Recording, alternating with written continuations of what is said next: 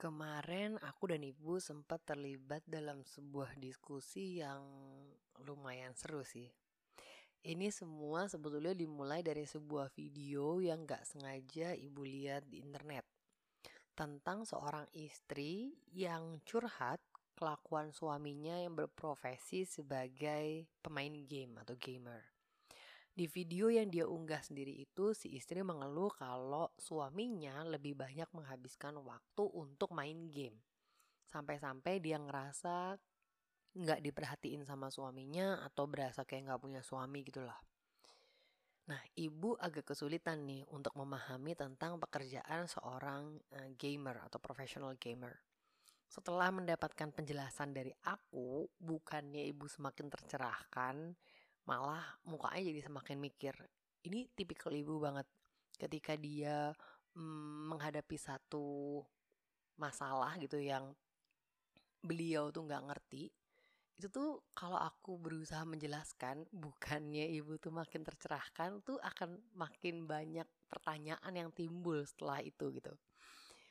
Akhirnya benar ibu nanya lagi loh jadi sebetulnya waktu dia nikah sama suaminya itu udah tahu kan pekerjaan suaminya apa dan workloadnya kayak gimana.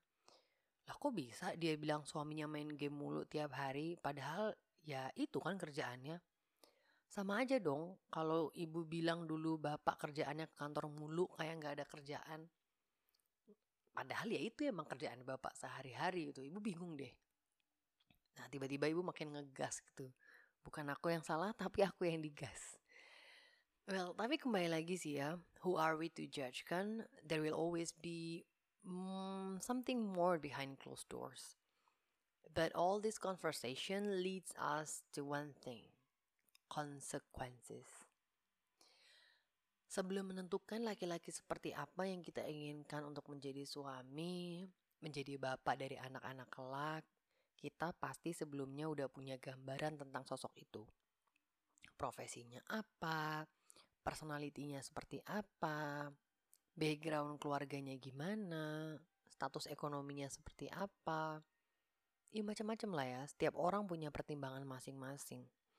Yang baik menurut aku mungkin gak baik menurut orang lain. Dan yang gak baik menurut aku mungkin baik bagi mereka yang lain. So, each to their own. Dalam menentukan sosok laki-laki yang kita inginkan tadi, pasti kita juga udah punya gambaran akan seperti apa kehidupan kita dengan dia nantinya setelah menikah. Nah, yang paling penting adalah kita juga harusnya udah tahu dan paham konsekuensi apa yang harus kita hadapi ketika memilih orang itu dan nggak cuma tahu dan paham aja gitu kita juga harus siap untuk menerima konsekuensinya. Aku jadi ingat salah satu kejadian zaman SMA dulu. Waktu itu aku sama Ade lagi liburan ke Batam tempat bapak dinas. Kita udah planning untuk menghabiskan waktu di Singapura hari Sabtu atau weekend lah gitu. Semua jadwal udah dibuat dan direncanakan jauh hari sebelumnya bahkan uh, sebelum kita liburan di Batam lah. Because that's actually my first time going to Singapore, so it was quite a big deal for me. And I want to share my experience with the whole family. Nah, begitu sampai di Orchard Road, gak ada 10 menit tuh. Kita baru aja tuh beli ice cream one dollar itu.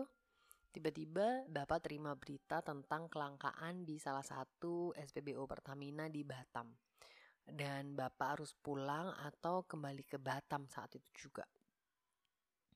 Aku inget banget tuh, Bapak cuma bilang gini ke kita. Maaf ya, Bapak harus balik ke Batam dulu karena ada yang harus diselesaikan darurat. Dah, Bapak cabut tanpa bisa ditawar. Tanpa bisa diomongin dulu dan ibu kayak oke-oke aja sama itu semua. Aku sih yang agak sedikit baper karena merasa bahwa bapak tuh nggak terlalu peduli sama aku atau sama keluarga.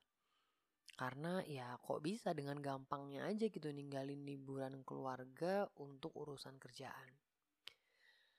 Dan aku inget banget apa yang ibu bilang ke aku saat itu. Apa yang Bapak lakukan sekarang itu bukan berarti Bapak nggak peduli sama keluarga atau nggak sayang sama keluarga. Tapi sebagai kepala keluarga yang mencari nafkah, Bapak juga punya tanggung jawab yang lebih besar lagi terhadap pekerjaannya. Liburan ini bisa direncanakan lagi minggu depan atau besok. Tapi tanggung jawab pekerjaan Bapak nggak bisa ditunda-tunda.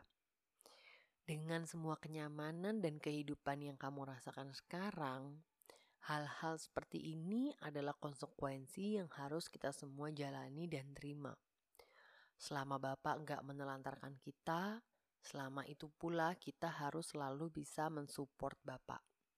Jangan bikin drama yang malah akhirnya bisa bikin Bapak kepikiran. Waktu aku ceritain tentang memoriku ini ke ibu, Ibu pun akhirnya cerita alasan kenapa dulu memilih bapak. Salah satu pertimbangannya adalah karena bapak itu pekerja keras dan ibu juga paham pastinya akan ada konsekuensi yang harus diterima. Salah satunya adalah kejadian yang di Singapura itu. Sebelum akhirnya menikah, ibu udah mempersiapkan mentalnya sendiri dan ibu juga udah mempersiapkan pengertian apa yang harus diberikan ke anak-anak kalau suatu hari nanti hal seperti itu terjadi. Ibu udah gak perlu kaget, gak perlu baper, gak perlu drama lagi gitu karena emang ini udah masuk dalam salah satu pertimbangan sebelum ibu memutuskan untuk menikah sama bapak. Dan ibu bilang, nggak bisa kamu memutuskan untuk menikah sama seseorang karena dia bekerja keras, terus nanti dalam pernikahan tiba-tiba kamu menuntut dia untuk menyampingkan pekerjaannya dan lebih mementingkan kamu. Pokoknya semua harus tentang kamu. Nggak bisa. Semua udah ada porsinya masing-masing, Mbak. Selama semuanya dilakukan semata-mata untuk Allah dan untuk kebaikan bersama, insya Allah semuanya juga akan berjalan beriringan dan gak bertentangan satu sama lain. Buat aku sendiri, mungkin karena aku anak pegawai BUMN ya, jadi aku terbiasa melihat sosok seorang bapak itu selalu pulang setiap harinya. Jadi salah satu pertimbanganku dalam memilih seorang suami adalah aku butuh orang yang punya jadwal rutin gitu dan setiap hari pasti pulang. Ada jam-jam pasti kapan dia keluar rumah dan ada jam-jam pasti kapan dia ada di rumah. Walaupun emang nanti pada kenyataannya jam-jam itu akan meleset lah pasti. Cuman nggak yang dia tiba-tiba harus pergi dua bulan gitu untuk kerja atau seminggu cuman tiga hari di rumah. Nah dari situ aku juga bisa semacam memproyeksikan profesi suamiku itu seperti apa aku nggak bisa menikah sama well dokter atau sama tentara atau sama pilot terus tiba-tiba uh, nanti aku nuntut dia nggak tahu gimana caranya pokoknya harus selalu pulang ke rumah setiap harinya. Itu nggak akan adil buat dia. Karena ya profesinya memang menuntut dia untuk lebih banyak menghabiskan waktu di luar rumah untuk bekerja gitu. Dan itu adalah sebagai bentuk tanggung jawab dia sebagai seorang kepala rumah tangga untuk mencari nafkah. Atau contoh yang lebih recehnya ginilah, kita pengen punya pasangan yang menjaga kesehatannya gitu ya, yang menjaga fisiknya lah. Nah, orang-orang kayak gini biasanya sangat berdedikasi dengan olahraga mereka. Ada yang lari, ada yang sepedaan, atau bahkan ada yang nge-gym ini udah jadi bagian dari hidup mereka gitu. Bagian dari lifestyle.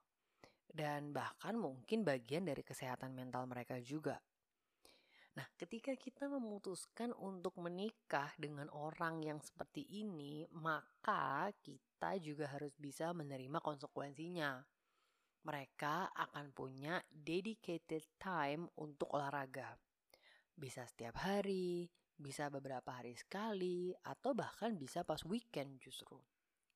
Dan sangat gak adil untuk pasangan kita kalau tiba-tiba kita menuntut dia untuk berhenti melakukan itu semua hanya karena alasan-alasan kecil kayak oh nanti di gym banyak cewek-cewek yang gangguin dia terus atau kita nggak suka sama salah satu cewek di komunitas lari atau sepedaannya gitu Padahal kita tahu dengan pasti bahwa suami kita ini kalau olahraga ya fokus dengan apa yang dia lakukan gitu. Dia nge-gym, dia sepedaan, dia lari itu bukan untuk ganjen-ganjenan sama perempuan lain gitu. Kalau kita ngerasa insecure ya ikutlah, ikut sama aktivitas mereka gitu. Hitung-hitung ikutan sehat kan dan mungkin malah bisa jadi quality time juga Ya tapi ikut jangan cuma semata-mata buat stalking doang gitu ya. Itu malah bikin awkward suasana. Hal yang terlihat sepele seperti ini menurut pengalaman dan apa yang aku lihat di sekelilingku itu bisa merembet ke hal-hal yang lebih besar lagi. Yang akhirnya bisa juga berujung pada perpisahan dengan alasan tidak ada kecocokan di antara kita. Padahal ini semua berawal dari salah satu atau dua orang yang gak bisa menerima konsekuensi atas pilihannya sendiri. I remember asking someone about his daily activity, like his detailed daily activity. Apa aja yang dilakukan dari pagi sampai pagi lagi, dan apa aja yang dilakukan di hari Sabtu dan hari Minggu, Terus apakah dia butuh waktu untuk nongkrong sama teman-temannya tanpa aku? Atau aktivitas apa yang dia lakukan untuk menghilangkan stres kerjaan? Ya semacam itulah. Dulu aku ngerasa bahwa ini bukan salah satu pertanyaan yang penting buat aku tanyakan ya. Karena aku mikirnya, oh nanti kalau kita udah nikah semuanya tuh indah kok. Dia cinta sama aku, dia mau menghabiskan waktunya sama aku terus dari pagi sampai pagi lagi pasti. Tapi setelah aku lihat sekeliling, setelah aku dengar berbagai macam cerita, aku sadar pertanyaan ini penting buat aku. Kalau aku udah oke okay dengan jadwalnya sehari-hari, jadwal weekendnya, alokasi waktunya, ya udah tinggal dijalanin gitu. Yang jelas aku at least harus ikhtiar dulu untuk mencari tahu. Kalaupun nanti akan ada perubahan kecil di setiap harinya, di setiap minggunya, ya insya Allah nggak terlalu berat lah untuk menyesuaikan. Dibandingkan dengan yang sama sekali ngeblank, nggak ngerti orang yang kita nikahi itu cara menghabiskan waktunya kayak gimana, tiba-tiba dia melakukan hal-hal di luar ekspektasi kita yang ternyata itu udah dia lakukan seumur hidup bahkan atau ya at least beberapa tahun terakhir inilah. Dan akan lumayan susah untuk mengubah habit gitu. So either you accept it or you don't. Well, what I'm trying to say is pasti ada konsekuensi yang harus kita jalani di setiap pilihan yang kita ambil apa pun itu. Hal yang berat ataupun yang ringan. Buat aku, ketika aku udah tahu dan aku udah mengukur kemampuanku atas konsekuensi yang harus aku hadapi, baru aku memutuskan sesuatu. Bukan malah dibalik, memutuskan sesuatu dan baru nanti dipikir sambil jalan konsekuensinya apa. Karena aku udah pernah melakukan ini sebelumnya zaman-zaman muda dulu. And girl, I'm in for a surprise babak belur jadinya dan akhirnya malah berantakan di tengah jalan.